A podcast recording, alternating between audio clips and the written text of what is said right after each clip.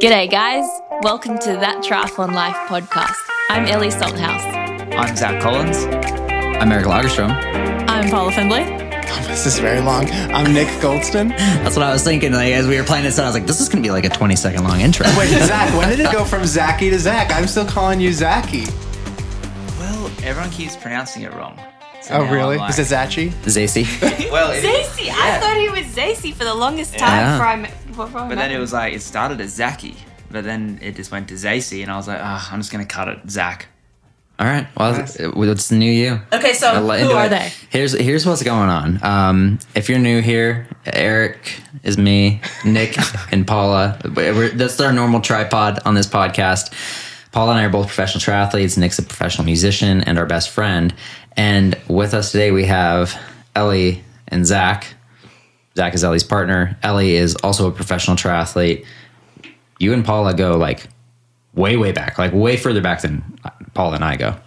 yeah, we go back uh 2000 and well, actually, we raced when I was just coming out of juniors, so I think I was maybe 19, 20 when we first raced. Yeah, yeah. I'd say we've probably known each other for ten years, and we both trained together under Siri Lindley for a lot of years, and we were Yeah. the only ITU short course athletes in the group. So we ended up doing a ton of stuff together, and uh, we both now transitioned to long course. But Ellie and Zach have been training in Bend for the last two months almost. Um, Sadly, they leave tomorrow, so we thought this was a good opportunity to get them on the podcast. Um, they have a, a lot of knowledge beyond maybe what we can share, so I think it'll be kind of fun to get a perspective of some some fresh people here.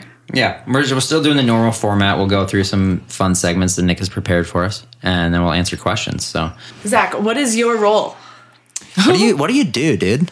Well, I kind of so I started off uh, owning a bike shop in Brisbane for seven years, and then I closed that. Uh, luckily, met Ellie, and then uh, we got together. But before that, we were training together.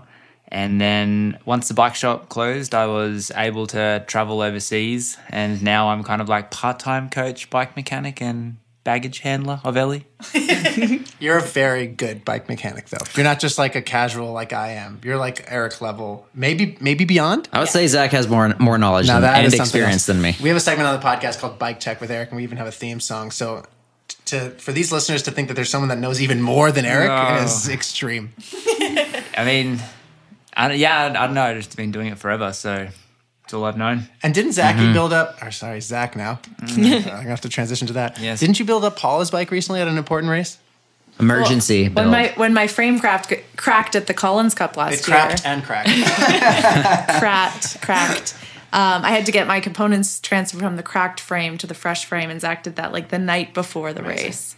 Um, so yeah, full trust in his abilities. A crazy thing though, in Australia, the brakes are flipped. what? Yeah. Are you kidding? Is I'm that not a joke? kidding. I'm It's like not the kidding. tournament ball I mean, rotates the wrong Yeah. direction. it is a joke, Wow. but it's also true. Wait, what? okay, so uh, sorry, not to tangent, but on motorcycles too, is like the front brake on the left and the clutch on the right.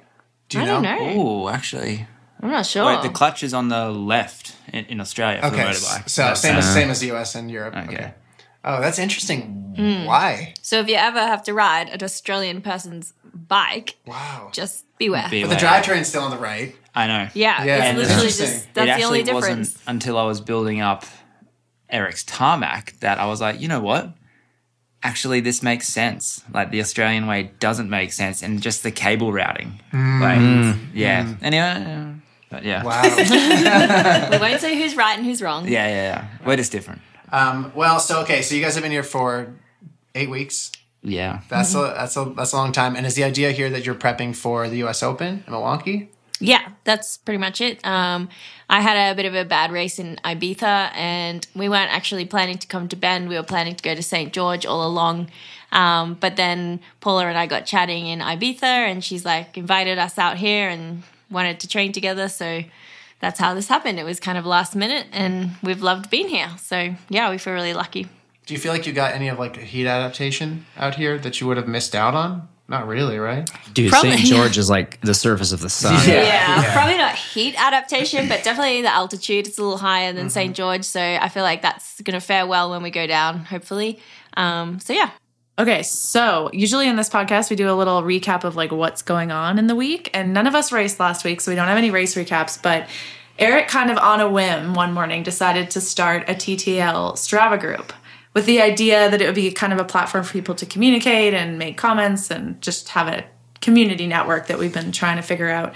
And I just I, I just created one. I'm like, oh, I'll just try to like make a post and just I don't know, just see how it works. I feel like you were on FaceTime with me as you're creating it. You're Yeah. like, oh my god, it has a thousand members. yeah.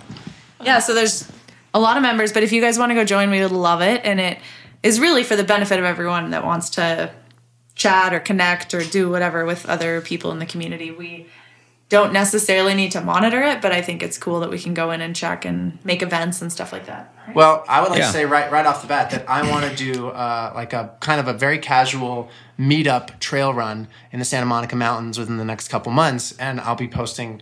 We'll talk about it on the podcast when it happens, but I want to post about it on there, and we'll have some maybe goodies even uh, for the podcast listeners, and that'll be a perfect place for that. You can you know set the route, get Yeah. people to comment, friends can see if each other are going. Yeah, I think that would be that would be awesome. And if anybody wanted to do a similar thing, if you're in Kentucky and you want to like host a group run or something, I don't know, maybe reach out on Instagram or like make a post about it or something. That is exactly what we were hoping to have out of a Facebook group or any sort of a group. Is just that anybody who is, you know, wh- what we love about TTL is that you see someone else with a TTL shirt on in a race, you feel like you have a friend, and if we if you can do that in your own community, that's awesome. Yeah. Also, I don't know if we mentioned that I'm here. I'm looking at all of you. And Yeah. your Oh yeah, this is all in. It, we're looking at each other into each other's eyes deeply, not through We screens. are live. I slept Yeah. two hours and got on a plane and, and flew to Bend. So I'm in Bend right now. We're gonna do some cool stuff. Yeah. Um, okay, so the first thing I want to do, uh, so Zach and Ellie, we do different segments on this show with cheesy theme songs that I write. It's, it's just a new segment is an excuse for me to write a little jingle. So That's fine. Uh, the one I picked for you guys is called "This or That." This or that TTL. we, we put it in later. that. Can Paula sing it? Yeah, she. Has, I usually sometimes I'll like lightly put her voice in there. um, okay, so this one is going to be a USA versus Australia edition. Okay. So you guys need to be honest about your opinions on the Australian version versus the USA version. Okay, so you so Your should Ellie preference. answer Your first than me, and we could like disagree. Yeah, you can definitely disagree. You can just Okay. spit it out at the same also, time. Yeah. Okay. USA and AUS, same letters. Yeah. Just different. Just better with AUS. Yeah. Okay, so first of all, Okay. American coffee or Australian coffee? Australian. Oh, too easy. Yeah. Any thoughts Hands on down. why? Oh, Americans just don't know how to do coffee. Yeah, especially What- like the Americano. It's a long black. Like I, I don't know. They even call it weird names Yeah. like mocha. Like, Mocha. like, what is that? I'm like trying to order like a latte, like or like a flat white. Like There's why no can't flat they? Why can't they make it? Like a Yeah. flat Why? Love it. Yeah, white. Yeah, flatty. So, yeah. Um, also, by the way, my Google Home voice is in Australian, so I listen to Australian every day. Love it. That's the thing. If this podcast runs long, nobody's going to be upset. No, we, that's my favorite accent. I love it. I always said Australian girls, just I hear the accent, I'm like, I am. Do I love you? Is Did I just fall in love? I think this is love. Is that why you asked to sit next to me tonight? that's what. That's what it is. Okay, next one: cycling in the U.S. or cycling in Australia. U.S. Parts of the US. That Wow, one's yeah. very dependent on where you are. The U.S. is so the geography of it is Yeah. so different from So, one place to so the best U.S. writing is better than the best Australian writing. Oh, hands down. Yeah, definitely. I feel like if you want places that are great for riding in Australia, you have to go kind of country. Mm. So there's not a lot of livability. Whereas places like Bend or Boulder, the cycling's really good. Everyone's really courteous, and you can mm. also live there and have a social life and enjoy it. Yeah. Is cycling popular in Australia? Like, I'll just give you an example. Like in New York, where I grew up, no one rides bikes on the streets, even though there's they could be good. Oh, in LA, everyone's riding all the time. In Bend, everyone's riding all mm. the time. Is Australia kind of segmented like that, or I think it was maybe like five years. Ever since Cadel won the Tour de France, it's really like gone like Got big it. time. Mm. But like the big main cities, cycling's like pretty popular, like very popular. But it's dangerous in the cities because we don't have the infrastructure like the bike lanes. Mm. Mm-hmm. So They have tried to build like a lot of bike paths and things like that, but obviously like multi-use paths, especially on a time trial bike, it's not ideal. So yeah. yeah, I guess for commuting they have lots of access, but not so much for like road riding. That's when people say like, "Is this city good for cycling?" It's like it's uh, maybe it's good for riding your bike to work, but that's not the same as doing twenty minute threshold intervals. Yeah. you know? Yeah. Um, okay, next, music in Australia versus music in the U.S. This is my personal question. Oh, we we don't compete unless you're you love country like Ellie does. So We have some good country singers and some Australian country, that's a thing. Yeah, it's Yeah, a big oh, it's thing. huge. Yeah. Wait, Isn't isn't Adele Australian? No, she's British. Oh, she's British. There's Yeah. someone Australian who's pretty famous. we have some good rappers. Bliss and ESO. ESO. yeah, Bliss and Eso. Yeah. I love them. yeah, Bliss and Eso, Aussie. Oh, also, um, Stuck Underwater. Uh, Rüfüs Du Sol. They're Australian. No way. Yeah. Yeah. What's um? You guys are what's his name? crushing it. We have some good DJs too. Yeah, yeah, yeah, yeah. We do have some good DJs. Fisher. Um, Okay, here's a, here's a good one. Winter in the U.S. versus winter in Australia. Incomparable. Yeah, it doesn't get. Yeah, So where we're from in Brisbane, our winter is like mid 70s Yeah. during the day. Ah. so I wouldn't really call that winter. There's very few places in the U.S. that can claim that. I don't know if there's any, to be honest. Mid 70s during the day in the winter. Florida, maybe? Maybe Florida. Like, yeah, we have similar weather, I think. Humid Phoenix. and I don't think they. I think it gets colder than that in Phoenix. In the middle of the day, though? Maybe not in the middle of In the day, morning it'll be in the cold. ho- In the like the night, yeah, it's real cold Yeah. in Phoenix. yeah. yeah. Uh, cool. Okay, what about Australian food versus American food? Ooh, it's similar. It's similar, but everything's like bigger here. Yeah, portions definitely bigger. Not so much Bend, but I feel like we have more healthy options uh, Yeah. overall. Yeah. Yeah. And there's a lot more sides. Like you can order like like grits or something in the morning with like your eggs on toast. Like no, I just I don't need the grits. Like Right. I'm okay yeah. with my eggs Hold on the toast. potatoes, please. Yeah. Yeah. And then what about like I have these separate, but maybe you can combine them. Social life and quality of life for the average person. Because now you've spent a lot of time in the US and you probably have a pretty good idea of what it's like. Socializing, I think maybe It's very similar. I feel like Australia and the US, or at least the places in the US that we've been, is so similar. Like you can just like fit right in. The socializing is similar. Everyone likes going to the cafes and the restaurants and just kind of hanging out. I mean, we like the laid back kind of atmosphere, which I feel like we can especially get here in Bend. Mm, but maybe like weekend activities i think because we're so used like all our main cities are pretty much on the coast like everyone just goes to the beach on the mm. weekends whereas what we've seen here in bend like you go to a lake or something so it's kind of similar but mm-hmm. a little bit different And do you feel like the average income gives you a similar lifestyle here and there? Like what does it cost for a coffee? What does it cost for a out to go to out to dinner? How often do people leave the house? I think price wise, everything's quite similar except for the exchange rate. Mm. Like it mm. varies a lot. So for us, if like right now the exchange rate's pretty bad for us, yeah so everything now it becomes a lot more expensive just because of that. Um, but like a five dollar coffee here is pretty much a five dollar coffee back home. Like it's pretty comparable. Yeah, got it. Okay, so I don't know if you noticed, but we don't do like any ads Yep. on the podcast. Um, the way that we keep the podcast going is we have podcast supporters, and they can send in questions and they can help support the podcast with their monthly subscription, um, which is how the whole podcast works. We just answer questions. So now we're going to move on to questions, and we hope that you'll help us answer these questions. sweet So first one is from Ella from Perth. Wow, fellow Aussie. Yes, that's right. Hey TTL, you guys are absolute legends. Love everything you guys do for the tri community. You guys are wicked. Is wicked in Australia? Oh, yeah. Really? Yeah, okay, got very. it. It's like a Boston. You guys have got I these like super throwback slang words. wicked Love Yeah. it. Uh, I was wondering how Far often out. we should actually replace or upgrade our bike. Do they have lifespan like I recently found out from you guys that helmets do? I'm a top age grouper and wondering if I should be updating my bike to keep up with the fastest model and those in the field that have quote unquote faster bikes. My TT has done me well so far. I have a 2018 Cervelo P3 currently and love it. Will it save me much time on the bike as I'm fighting for extra time saved in races? Love you guys and Flynn. Ella. This Man. might be a Zac question. Totally.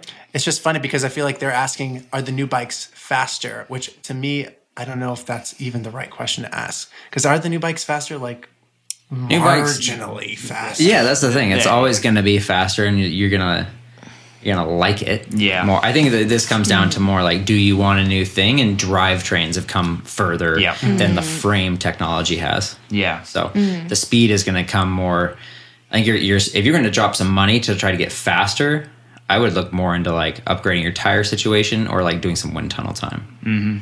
But a new, but sitting on a new bike, that's worth a couple watts. Yeah, a couple of watts, or just change the cockpit, change your front end. Yeah, like Eric said, get way more aero at the front end. Or the componentry. So instead of a full upgrade. Mm. what we've said before that this makes me think of is when like I just had to do so so much maintenance on my bike and it cost a lot of money. It was a bunch of different components all at once. And that's maybe at a certain point. It's like that plus the excitement of a new bike, mm. plus the very marginal gains of the aerodynamic advantage of a new frame. That's maybe when it makes sense. But Yeah. like a carbon frame will last it will outlast your desire to ride that bike. Yeah, they give you lifetime warranty on Yeah. on some of the companies, which is crazy. I mean, great for the consumer. What even goes? Like the housing around the bottom bracket? Like Yes. what So Trek have got this thing where Fatigue. before, yeah, they they used to when they had press in bottom brackets, they would like actually go out to 0.3 of a mil in the diameter. They would like stretch, and then you send your frame down to Trek, and they reprofile in the bottom bracket and send it back to you. Lifetime warranty.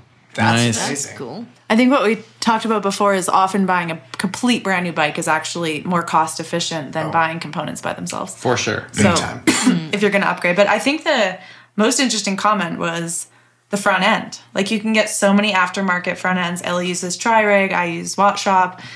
Those are relatively cheap compared to a new bike, but they can have massive aero changes. So And That makes comfort. sense. Yeah. and comfort. Yeah. Yeah. Yeah, cool. Well, thanks for that question, Ella. Hopefully that answers it for you. But also, if you need us to tell you to buy a new bike, you should go buy a new bike. Yeah. Do it. But you, how is the Cervelo P3 as a bike? Is it good? Of course. It's Good. It's bike. very aero. It's Yeah. like marginally slower than modern day bikes. It's just an old bike. And And, in, in 2018, did they have electric shifting yet? Yeah. some. Because that would be a huge upgrade as well. Yeah. Yeah. Yeah. I'm sure it came as an option. My 2017 Venge has electronic shifting. Oh, it does, okay. Yeah. Oh. I mean, like I, I send Nick a video about every other day with a camera that I want to buy. Do I need a new camera? No, but getting a new camera would make me really excited to go film things. That's Yeah. And that's Yeah. And that's you know what we're makes you talking really about. fast on a bike? Riding your bike a lot. Getting Yeah. excited. So if Yeah. that's what's gonna make you on there, great. yeah. Yeah. Yeah. Yeah. That's why color matters too. Yeah. Yeah. Yep. Look good, feel good. Yeah. Yeah. Um, okay, next question here. It's a bike question again. I'm looking for a bike for my wife to help her get into triathlon, doing a sprint and Olympic in the future.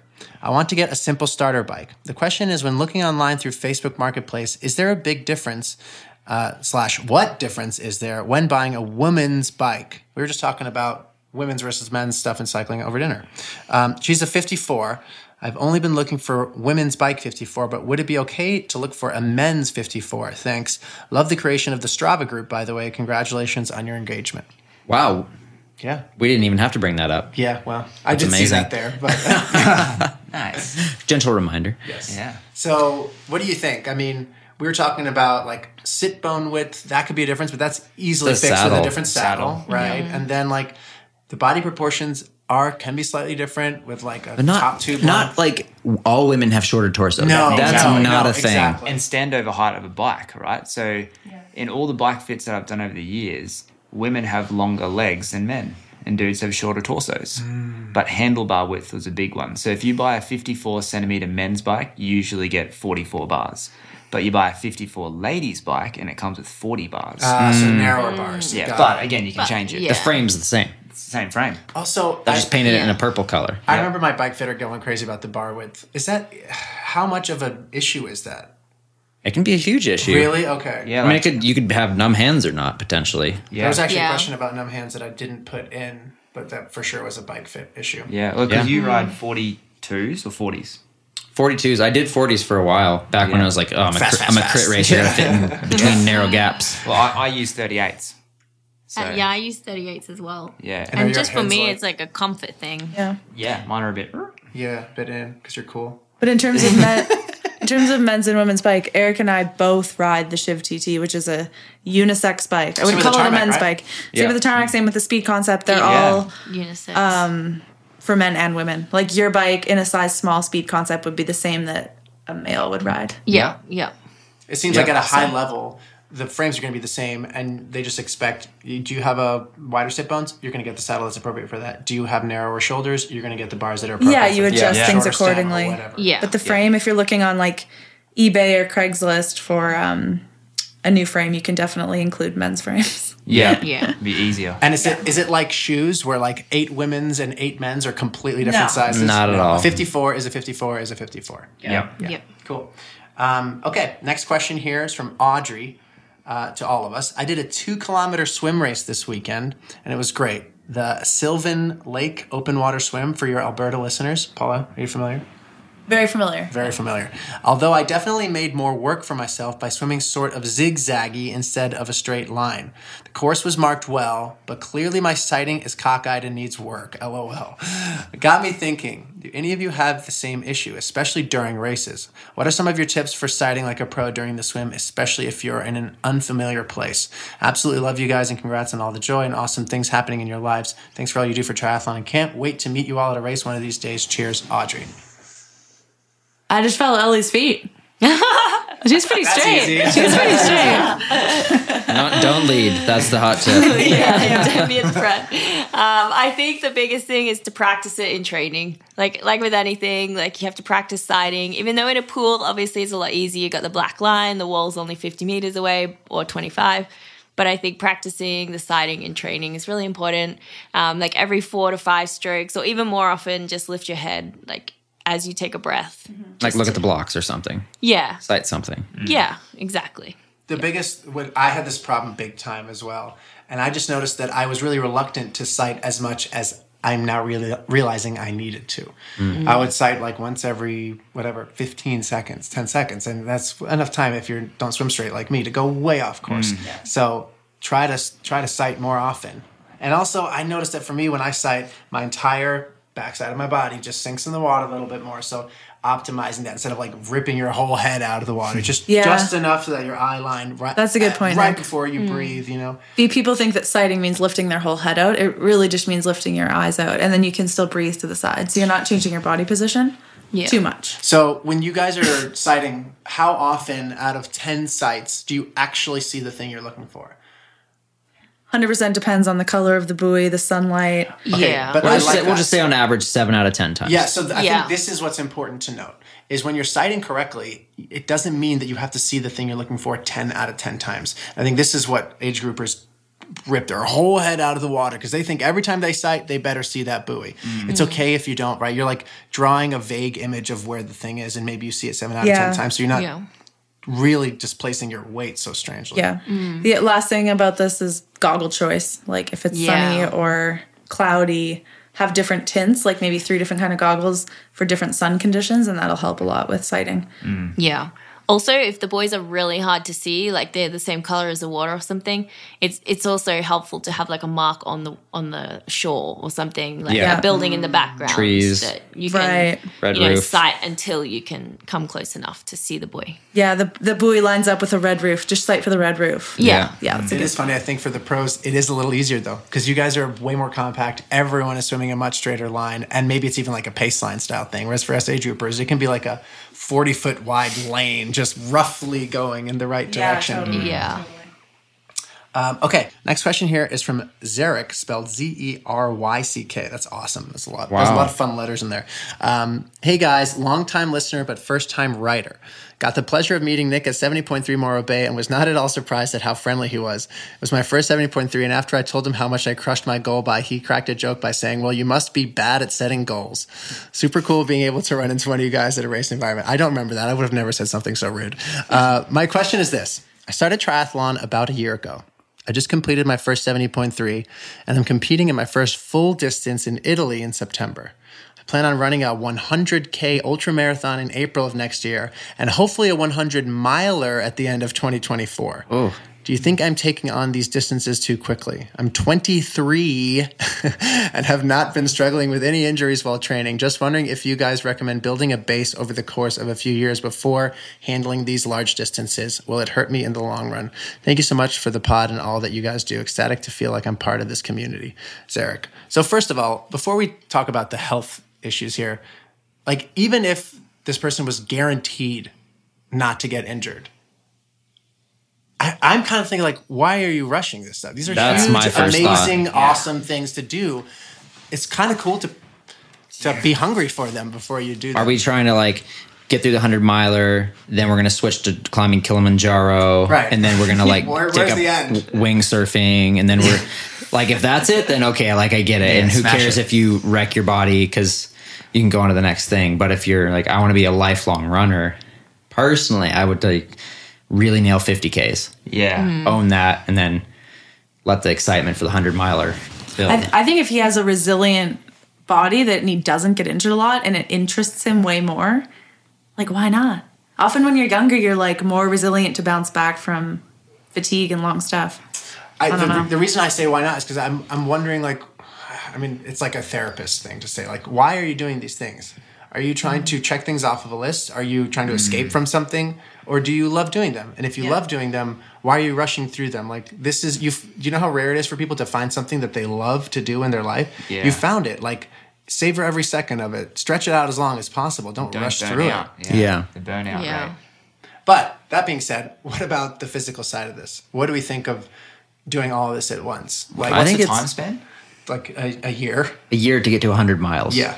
That I mean that sounds risky to me just based on the conversation we had with my sister. Yeah, that's what. But maybe you can pull it off, but is it worth risking it? I that's, guess that's a question you have to ask yourself. Mm. Yeah, and how long do you want to continue doing 100 mile runs? Or like, do you want to run for 10 more years, two more years? Like, One what's the done. longevity here? One and done. Yeah. Yeah. I mean, Is I'll it do like, a one and done with the hundred. If it's one and done, then I guess go for it. why not? there are people that can kind of like, with not a lot of training, do races like this and not really hurt themselves. Yeah. it's Yeah. amazing. But yeah. so it, the problem is, I feel like you don't really know it until you do it, and sometimes if you're not those people, it's too late once you find out, mm. and then you like pick up some lifelong injuries that's are annoying. Yeah, just stick with seventy point three for now. It's way more fun to train for. Right, Ellie? Agreed. Yeah. Me and Ellie have no interest in doing it full. No, Sounds terrible. never. And definitely not a 100 mile run. You can have that, Zeryck. Yeah. Yeah, never ever. Zac, have you ever done any ultra marathon or anything like that? I've never run more than 21k. Oh, really? That's it. Would you rather do a we'll just say 100k. Would you rather do a 100k or an Ironman? Iron Man. I think Iron Man's easier. Iron Man. Is that crazy to say? Yeah. yeah, I would do Iron Man. At least you got three things. Yeah. Like, mix it up a bit. Yeah, a 100k run. That's a lot of running. Sometimes 1K feels like a lot. Yeah. yeah, nah, Iron Man. Uh, do you see it in your future, Zac? Only if you do it with me. We got to tee it up. I'll, I'll do it. I'm and we'll, definitely and gonna we'll do it together, like swim together, Hand together, in hand. ride together, maybe get a five minute drafting penalty, and then just run together. Yeah, that sounds pretty fun, actually. It would be good. That sounds fun. Are you going to cross the line, like, hand in hand? Like, Yeah. cute? Yeah, Kissing, Ideally. kissing. yeah. Ideally, I th- would you get penalized for that? No. hand in hand. No way, 'cause no, you're as long as you're both participants. Yeah, you're it's both. fine. Yeah. Yeah. Yeah. Okay, that's fun. Um, okay, next question here is from Fletch.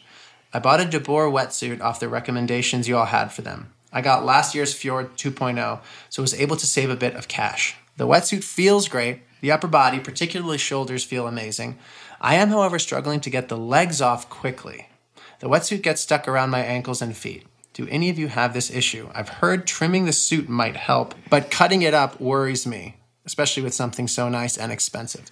Fletch. So wetsuit companies have been kind of implementing this a little bit into their designs. Yeah. But should you still like if this is a problem, should Fletch cut more out of the wetsuit? You definitely can. And if my mental picture serves me correctly, DeBoer actually has several seams across, like extra Oh. reinforced sewing stitches across the seam at the ankle, where which leads me to leave. if you don't cut through that that sew mark, those are like notches that will keep the suit from like ripping further. Right. And back when we mm. swam in blue 70, the bottom like six inches of the ankle was also reinforced at the seams so that you could I would take off like a centimeter, centimeter and a half at a time to test it. Don't just take off, you know, half the leg. I would take off like six inches, honestly. And is it just straight around or do you do like a V cut in the back or anything? I would just try try to mimic whatever the stock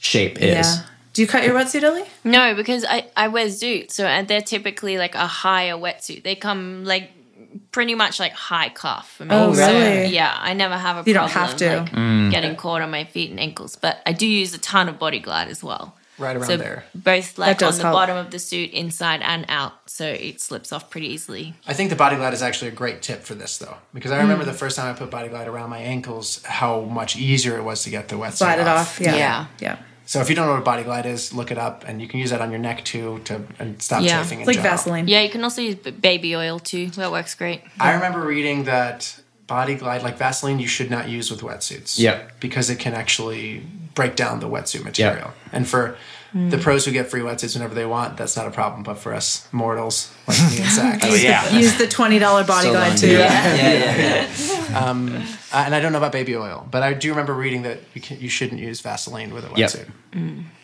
Okay, next question is from Bella. Congrats on the engagement, Paula and Eric. I and all of TTL Nation are excited for you both. I Zac and Ellie, I don't know if you know this, but um, we have a lot of pet names for the listeners. We call them our kids. We Right. call them TTL Nation. It's like short for nation. Yeah. So that's what we're referring to here. Um, uh, uh, I and TTL Nation, all of TTL Nation, are so excited for you both. I was wondering if you ever find it hard to eat healthy foods during the day between your workouts. Eric, this reminds me of something you said today. Obviously, fueling to perform and recover well is a priority. However, I find this difficult when I have multiple workouts in a day, as it can be hard to balance eating healthy, nutrient rich foods with not feeling too full in my workouts. For example, if I have a lunch with lots of veggies, I often feel sick in my afternoon workout. To avoid this, I often find myself eating carbs pretty much all day. For example, toast with peanut butter on repeat. Sounds like someone I know. uh, and then before I know it, it's dinner and I've barely eaten any veggies. I'm curious to know how you guys deal with this. Keep up the content. Your podcast and YouTube videos are always highlight of my weeks. All the best for your races ahead, Bella. Pretty much just described my Yeah. diet. Eric today was telling me he's like, I need sugar constantly all throughout the day. It's the only Yeah. way I can keep going. Yeah, ve- veggies in the middle of the day definitely do not work for me. Mm. Higher f- fiber things before a run don't really work. Like for me, about an hour and a half before the session is like kind of where the line is, where I can eat something relatively significant and not have a problem while running. Biking is is less of an issue. You can usually like hit, ha- have a peanut butter and jelly sandwich mm. like 20 minutes before going biking. Swimming too? And as long as it's not like max efforts, yeah, swimming, it's not fun to feel bloated, is and it feels like kind of hard to engage your core for me. But um, no, it's it's it's for sure a struggle. But I think if you just make sure that you always get a good big salad in the evenings, mm. that's great. I also mm. just also just started trying some athletic greens for, Athletic for the mornings. Is that- Yeah, I was actually going to say Athletic Greens sent us this giant box of stuff, which we're very grateful for. I've never really tried. I tried it the last couple days. and I've I been did- on and off into it for like a while. Yeah, I like the taste of it, and it is a way to kind of get a lot of vitamins and stuff in the morning um, when you'd normally just be having toast and peanut butter. But I'm actually curious to hear Ellie's nutrition advice. Yeah, I mean, Yeah. I wouldn't necessarily say that toast and peanut butter is bad. I mean, agree. it's high carb, high fat, which is kind of what you need to fuel your workouts. And if you're having like hard sessions that day, you definitely need something that's going to keep you full and like obviously give you enough energy to complete the workout. So I would say, as Eric and Paula mentioned, like try getting like heaps of greens with dinner, something that you can, you know, easily sleep on. Yeah. And then throughout the day, like have things that keep you full, like oatmeal, yogurt, like things like that, that will fuel your workouts but not make you feel bloated or, you know, hungry. So for people who don't know, why would I why would I not eat like okay, so Bella feels not great when she eats vegetables, but some people can't eat gluten, some people can't eat lactose, right? But there's something about vegetables that that's a common thing. What is it about vegetables or salad or high fiber foods that makes it so that it gives you a stomach ache? It's it's actually the breakdown of the fruits and vegetables in your stomach that create like gas, basically. So they go through you really quickly as well, and often that's not great, especially if you have a run in the evening. Hmm. Um, yeah, You'll have a run on the run. Run. you'll be running to the bathroom. Yeah. yeah, I do. I think you can compensate a lot at, at dinner time and Yeah. eat a lot of veggies at dinner more than you would, more than another person might, because you're not mm-hmm. eating them in the day, and that's totally fine. And I don't think that our diets look picture perfect because we are trying to eat so much, so mm. we're not afraid to like have chocolate and have a treat after dinner and stuff like that just to get enough calories. But we try to make sure our dinners are pretty healthy and heavy on the veggies. I think all all of us do. Yeah, Yeah. you can do like a trial and error as well. Like ever since um, Ellie started running in the afternoons, I'm a terrible runner in the afternoon because I can't get my eating right. So I'm four hours before I run. I have to have a huge That's like a long time. two packets of oats and yogurt. Four hours, and then I can then I'm fine. But mm. anything like three hours, I'm in trouble. Yeah. Mm. But that's just me. You just know your body. Yeah, it was trial and error. What about like a like a white bagel? Like, can you have that pretty close? Like I had, we both had like a white bagel with Butter. jam. Paula had j- butter, like an hour before we did our hard run, and I actually showed up and was like a little bit hungry. I definitely did not have any stomach problems. I think in the morning I'm fine. Like in the morning, but in the afternoon, for some reason, I'm just no mm. good. I don't know what it is. I go through phases too Yeah. Mm. with it, where it's like every afternoon anything is a run to the bathroom. Yeah, Ellie Yeah. and I have to race at 4 p.m. in Milwaukee. Yeah, So we're a little weird. concerned about that. risky business. Yeah. But we've done we've been doing some sessions later in the day just to kind of trial and error, like Zac said, what Yeah. feels good at that time. And mm. I think the key to that is eating a pretty big meal four or five hours before. So you're not just eating breakfast and then kind of waiting for the race. You have to eat enough within this window where you're not going to feel like bonked in the race. Mm-hmm. right? Yeah. yeah. To go back to the original thing about eating the veggies, I do think something like athletic greens is a pretty good solution. It's, mm. it's I don't think it's going to be as good as eating real vegetables, but it's definitely better than having nothing. And I do think it tastes great. It's like a. It's just like a. It's like a band aid, or it's like a This is not a paid ad, you guys. no. But But it's, they did send us free athletic greens. I just I, I don't think it's like a replacement, but it's a good add-on. Yeah. Yeah. To just like give you Agree. a, some sort of a baseline. And Yeah. I, I like how they've kind of revamped their branding and stuff. Like it's gotten cooler. Oh yeah, Yeah. AG1, Well, the, yeah. yeah, are the we- marketing's great. Is it even called athletic greens anymore? It might just be called AG1. I mean, yeah, it's called athletic greens, but like the boxes that it came in and all that is kind of are kind of cool. But If you're someone Yeah. like me who struggles to eat any vegetables, definitely athletic greens is better than nothing. We're nothing. saying to put you on like the athletic greens Yeah. drip. sometimes I sometimes I put it in smoothies too. I don't know if that's like not allowed. But we've Yeah. been hitting the smoothies hard lately. yeah, that's a Found a, great new, idea. found a new s- Bend smoothie spot thanks to the Australians. Smoothie Australians. is not bad because it's kind of like I don't want to say pre-digested, but it's like pretty broken down already. Yeah. so you Yeah, absorb yeah. it faster. Well, and you can add like your protein powders, which you, will keep you full. Yeah. so that's something That's that like Bella could look at. She said Yeah. she's hungry, so Yeah. Yeah. instead Yeah. of reaching for like the snacks or whatever, you can have like high protein. I'm still gonna be rich. Yeah. you could put oats in it. That's like going to keep you full for long. Yeah, I guess like Yeah. back to basics. No matter what you do, like immediately after that workout, have the have the food as quickly as possible. Yeah. The worst case scenario is you like don't eat immediately, and then all of a sudden it's been forty five minutes, and you have forty five minutes till the next session, Yeah. and you're like, That's Uh-oh, the problem. in a wow, hole. I now have to choose between burping the whole run or bonking the Gonna whole run. Yeah. Nice and or bonking, Yeah. nothing in between. Yeah. Awful bees. Um, okay, next question here is from Jackson. Would you consider using your core body temperature monitor while racing to track data? Hmm. It could show at what temperature failure occurs or power losses compared to core body temperature. I figured this could be considered since it is small and light. This is in Did you- reference to a question. Did you post week. about using this? We talked about it on the podcast. Oh, okay. Yeah. okay. I- Great. I Also, forgot. on your story, you put it up. Yeah, I just put this in. Um, it can be a quick answer, but my coach Paulo said that they're actually a little bit less accurate used outside in the wild versus like stationary. Oh, interesting. I don't know if that's true or not, but because like maybe wind. Yeah, there's like, like, way more moving- external variables when you're outside. Mm-hmm. But I knew I do know that the Norwegians use them outside, and they race with them as well. Mm. They're it's a really small device that just slips onto your heart rate strap, so there's no downside really, unless you're like living by the number and mm-hmm. you mm-hmm. know mm. I think might in- not be accurate. I think what's interesting about like the Norwegian, like they have so much data, Yeah. right? It's like, oh, everybody j- yesterday just started to start pricking their fingers to get lactate, but like those guys have been taking lactate me- lactate measurements at every session since they were four years old. Yeah. Yeah. So they know like what a real realistic amount of variability is, and same thing like with the core temperature sensor. If they're wearing it every single day, They know. They know like, oh, that that session doesn't actually mean anything because I have enough data to like. Hmm. Is it hmm. something that you can actually read real time, like on a head unit, or does it have to calculate and download? Yep. Yeah, it can show up on your Wahoo or your whatever your head unit is. It shows up as ox- muscle oxygen oh, saturation, Oh, but but, it's just to- actually the temperature. yeah.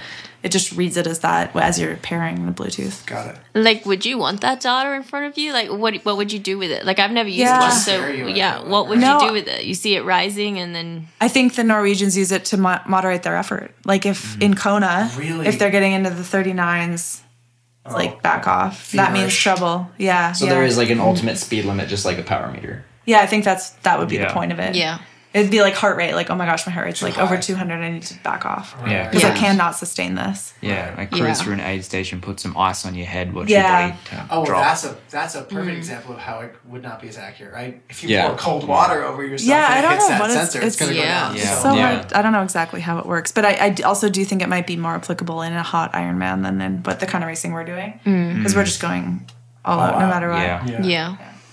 Yeah. That's interesting. Cool. Um, okay, next question here is from Ethan from Wisconsin. Hey guys, my question is for the boys. Sorry, Paula and Ellie. He didn't say Ellie, but I'm, I'm throwing that in there for us here. Uh, I've been doing a lot of research lately on athletic underwear. Seems to me that there's not a lot of great options out there for active people. Zac is licking his lips. Uh, what, what underwear brands, types, lengths do you guys like to run in that keep everything comfortable? I would really appreciate the help on this since I have bought quite a few different brands and styles and can't seem to find anything that doesn't either ride up, get too warm, or cause chafing. Thanks for your expertise, gentlemen. Ethan from Wisconsin. All right, Zac, you are frothing at the mouth. For a long, him at it. for a long, long time, I have never worn underpants like while running or any sport.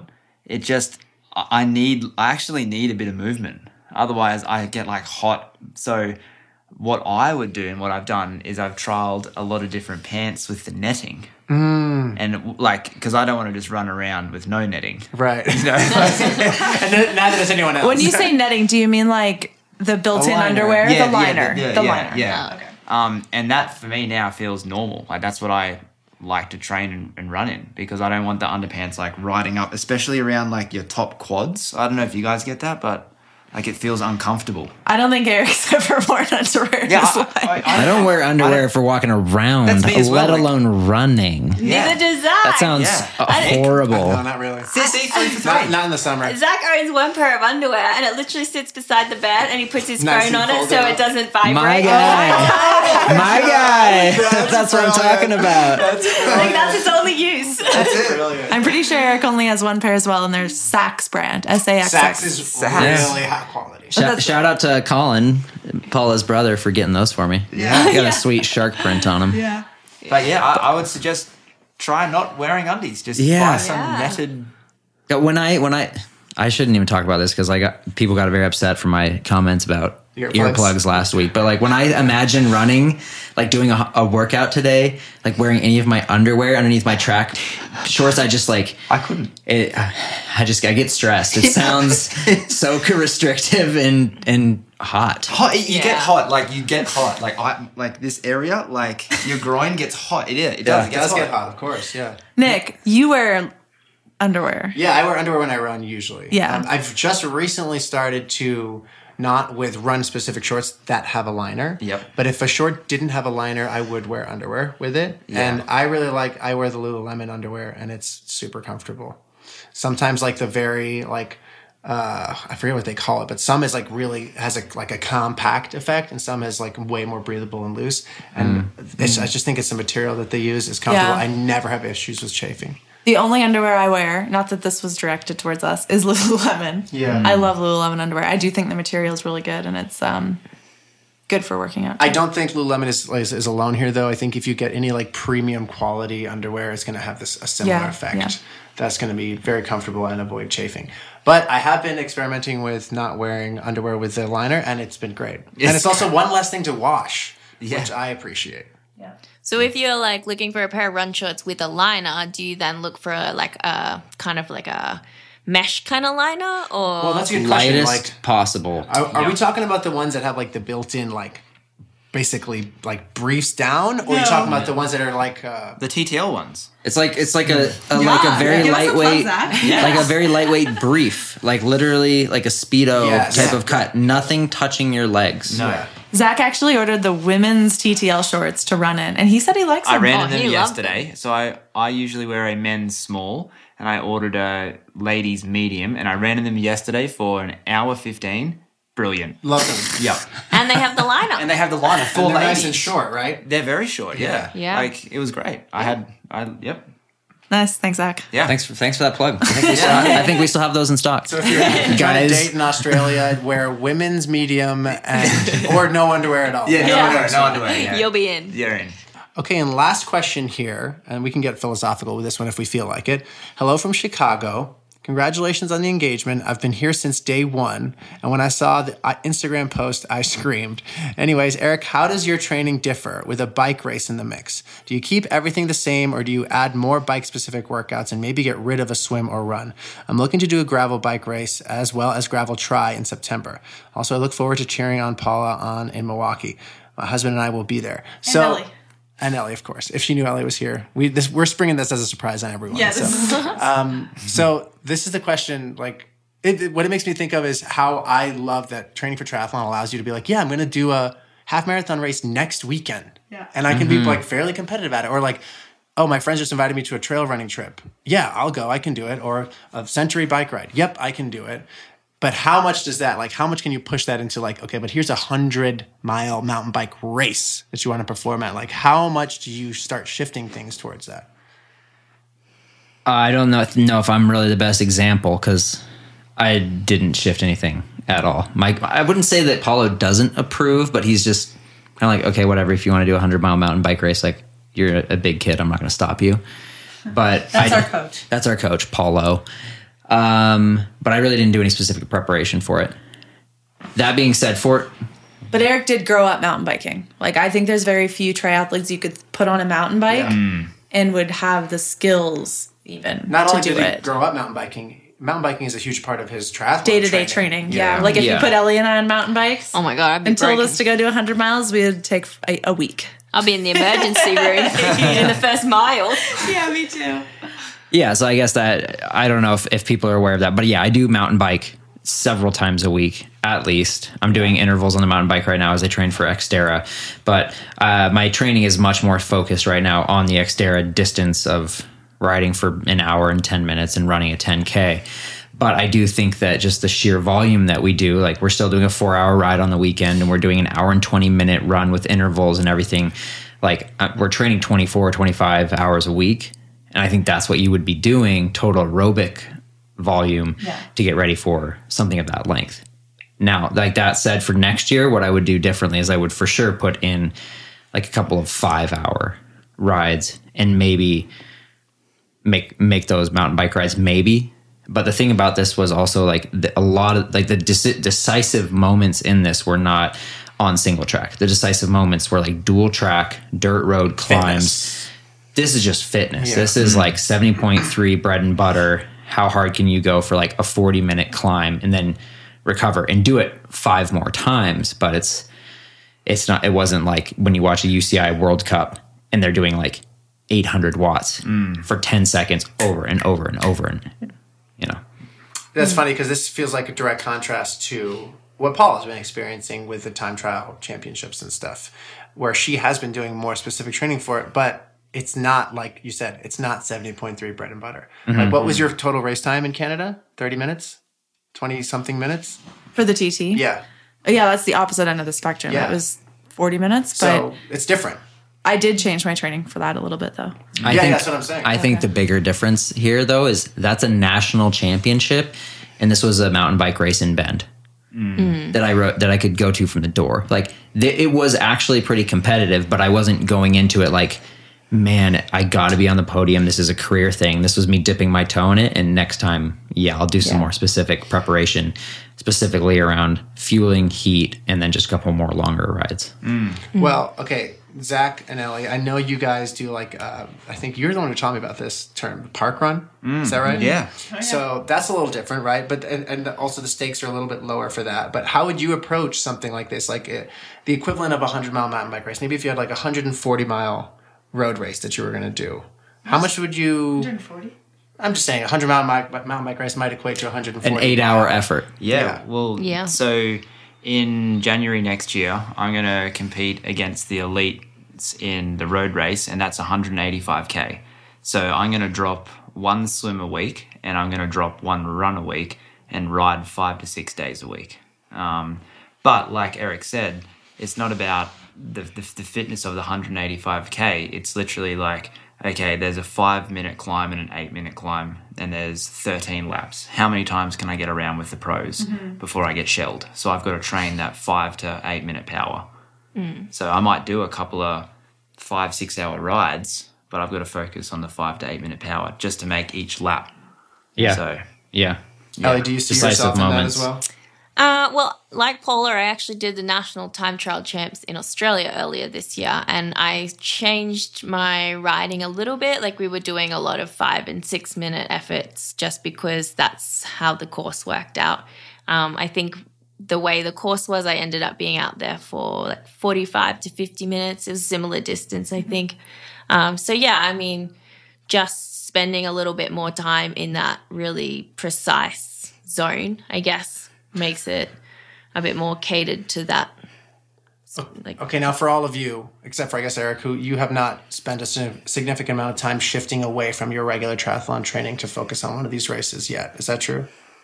I mean, my shift has been from 70.3 training to Xterra training, Right. so shorter mm. bike intervals, So basically. my question for you would be because I- I'm thinking as an age grouper, like, okay, now I'm concerned about my run and my swim fitness, or if it's a swim race, my run and my bike fitness, whatever it mm. is.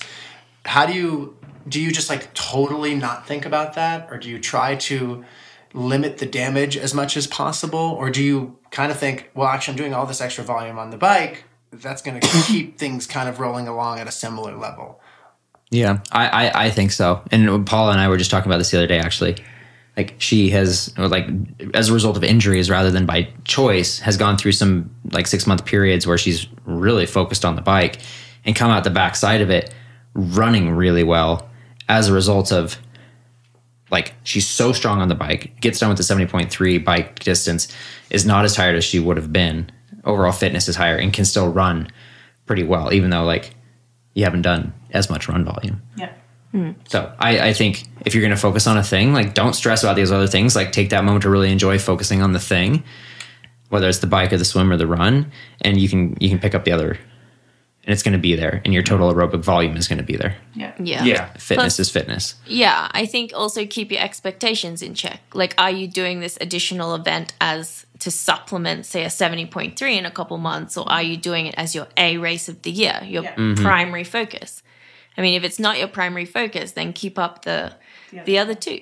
If not, then drop the other two and or lessen it, and then you know increase the bike or the run or whatever it may be. Yeah, Yeah, you could think of it as like capping off a bike specific block yeah. Hmm. Yeah. Totally. with a little bit of an emphasis on the bike.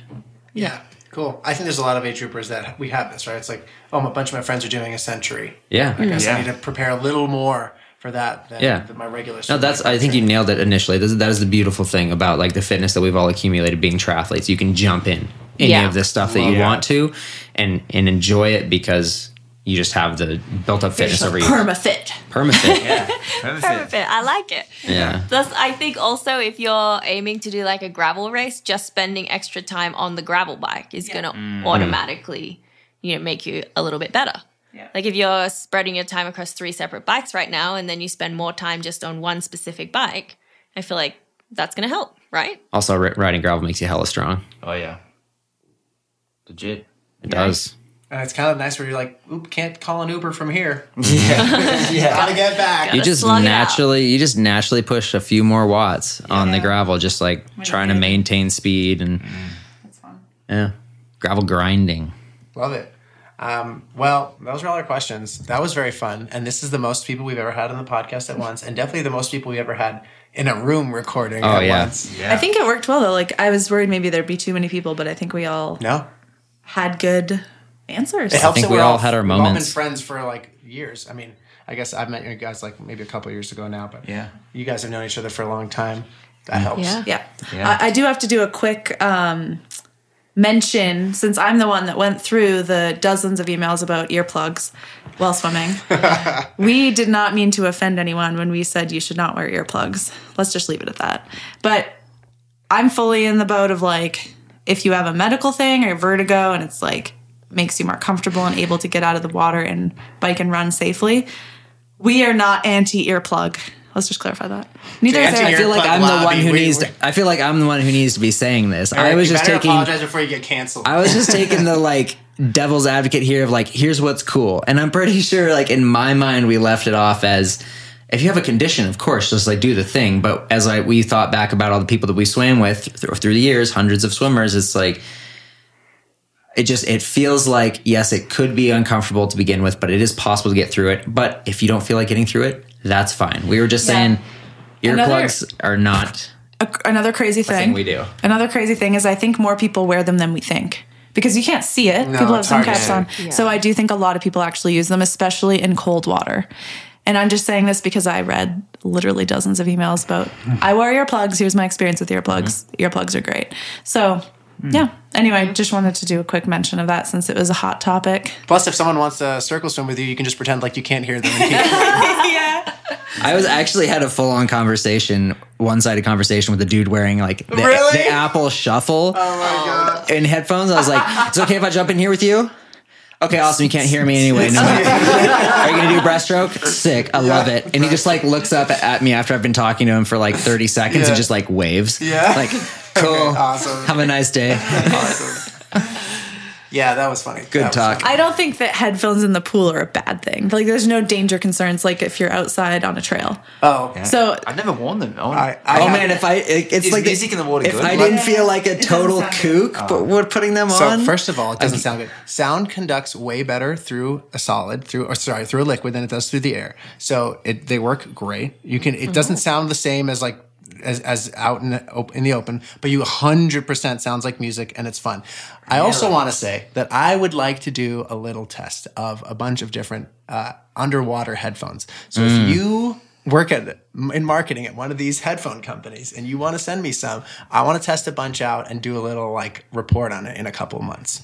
So I've already used one pair, um, but I'm I might buy a few others or like reach out because I I don't know if I must you- not be the only person. Did you use the ones that go fully in your ear? No.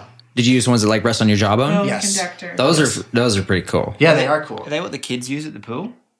That I think those are fully in their ears. I, but I'm not totally sure. The kids at the Bend pool all have headsets on, so their coach is just standing there on deck like Talking to them. Jimmy, Oh. Jimmy, pick up your stroke. Oh my gosh! Karen. Yes. Because I was like, are Let's go, Karen. That's good. I like the I would have actually gone insane in, in oh swim Oh my team as a kid if I had that my coach rip in my that ear. thing off so fast. Wow. Imagine my voice in your ear the whole time. I'd be like God. having nightmares waking up with my coach's voice in my head. Eric. Do you know what's cool about them though with the music is that they since sound conducts through the liquid so well, when you're underwater, it's at a volume that whatever of you're choosing. But when you're out of the water, someone that's sitting f- three feet away from you probably can't even tell that you're listening Oh to no, music. not at all. Mm, agree. Even I though they're playing out into the open, like they're sitting right like two inches in front of your ear. canal. Yeah. What I think is kind of interesting about swimming, having grown up swimming and not having headphones and everything, is that is I feel like when I'm getting into a rhythm swimming, a song pops into my head that just Yeah. like fits with my oh, stroke rate, and it just like and it plays on repeat, and I just get into this like flow state with it. And I kind of wonder sometimes with headphones if you just like if it's just on shuffle and just keep kicking a new song in, you're like missing a little bit of that opportunity for like the perfect song to come out of your subconscious. This is the Yeah, artist. This is the artist, Yeah. Eric. that Wow, we- that Eric, was- none of us have that problem. This is why I can't count in the pool. I'm thinking about this stuff. Right. And I'm like, are we on a 250 or a 150? I feel like I have so many things to think about while I'm swimming that I couldn't possibly have music as well. Agree. Like I'm like, okay, one, two, three, breathe. Okay, turn and breathe. Yeah, okay, good. Yeah, that, Side, side. Yeah, yeah, Yeah. legit. Okay, yeah, yeah. No. That's funny. No, I when I was swimming with music, I really appreciated it, and then the, the headphones broke, and I don't know. Yeah, the longevity of So Nick is fishing for free, swimming headphones. hundred percent. If anybody has uh, headphones, I would love to test them Yes. forever. forever. Forever. But no, I mean, I Very I- long-term test. I engineer and mix music uh, as part of what I do for You a are living. actually I, I'm, qualified uh, for this test. I am qualified, and I swim poorly, uh, and I would love to have a distraction while I swim. So I'm going to test a few out and then come back with some results for our listeners. Uh, sorry, I need to add, do one more tangent. Actually, I just want to say if if this doesn't happen, we're just going to buy some headphones for this test. Uh, Okay, we'll take it out of the the pod budget. Great, awesome. Actually, I don't need to say my thing. I'll do it next week. Okay, you heard it there. Yeah. You better tune in next week. yeah. Well, that's a perfect segue, guys. Good luck. I hope the trip goes really well. Um, obviously, the four of you are going to meet back up uh, in Milwaukee. Actually, Eric, you're going to be there too, right? Yeah. I'm going to be there too. Yeah. Yeah. That'll be fun. And we'll all be watching. When is that race so people can watch it? Saturday, It's Saturday, guys. So no, it's not- Saturday, it's not, this August Saturday. Next Fifth. weekend. August 5th. We start 4:15 p.m. local time. Yeah.